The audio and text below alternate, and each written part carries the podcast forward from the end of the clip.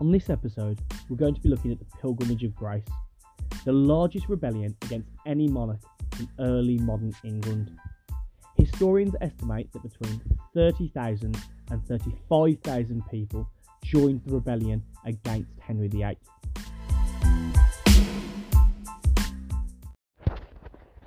Before we look at the rebellion itself, we're going to start with the causes. The main cause of the Pilgrimage of Grace was the dissolution of the monasteries.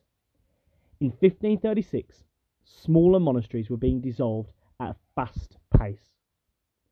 A small monastery was any monastery which was valued at being worth less than £200 a year. Now, this had a real impact on communities and particularly poor communities. Monasteries were responsible for charity and education. As a result, this meant that their facilities were lost. Some local communities lost their local church because it was on monastic land, while in the north, people were worried that the land would be sold to southerners who would exploit it. As well as dissolving the monasteries, Cromwell had begun to make some serious religious reforms, taking England in a Protestant direction. When the 1536 royal injunctions were issued, celebrations of local saints were being discouraged, as well as pilgrimages.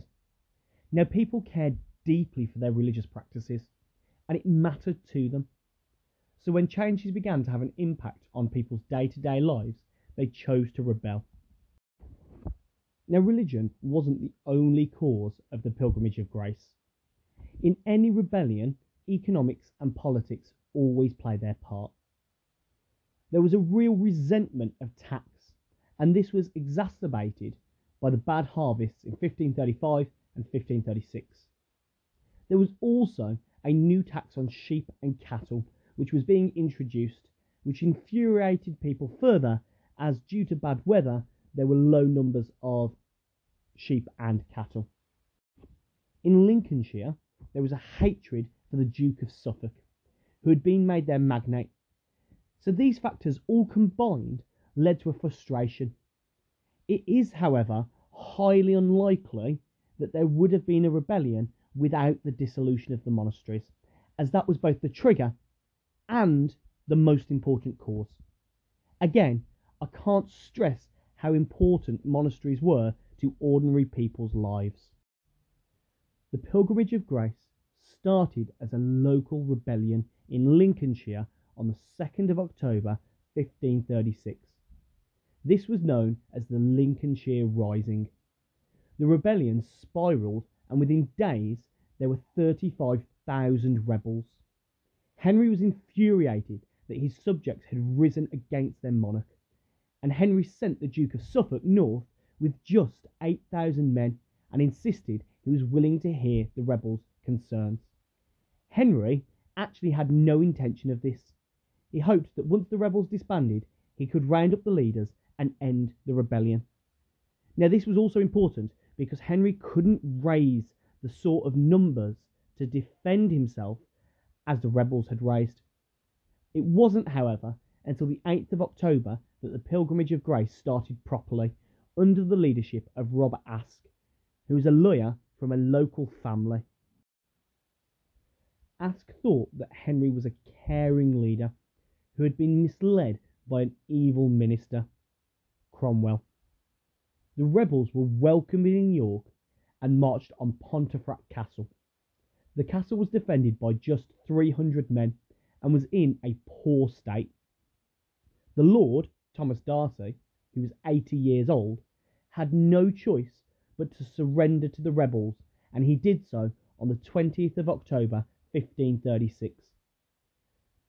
The rebels wore a badge with five wounds of Christ on. These were the five wounds Christ suffered at his crucifixion. This was a symbol of their commitment to their religion.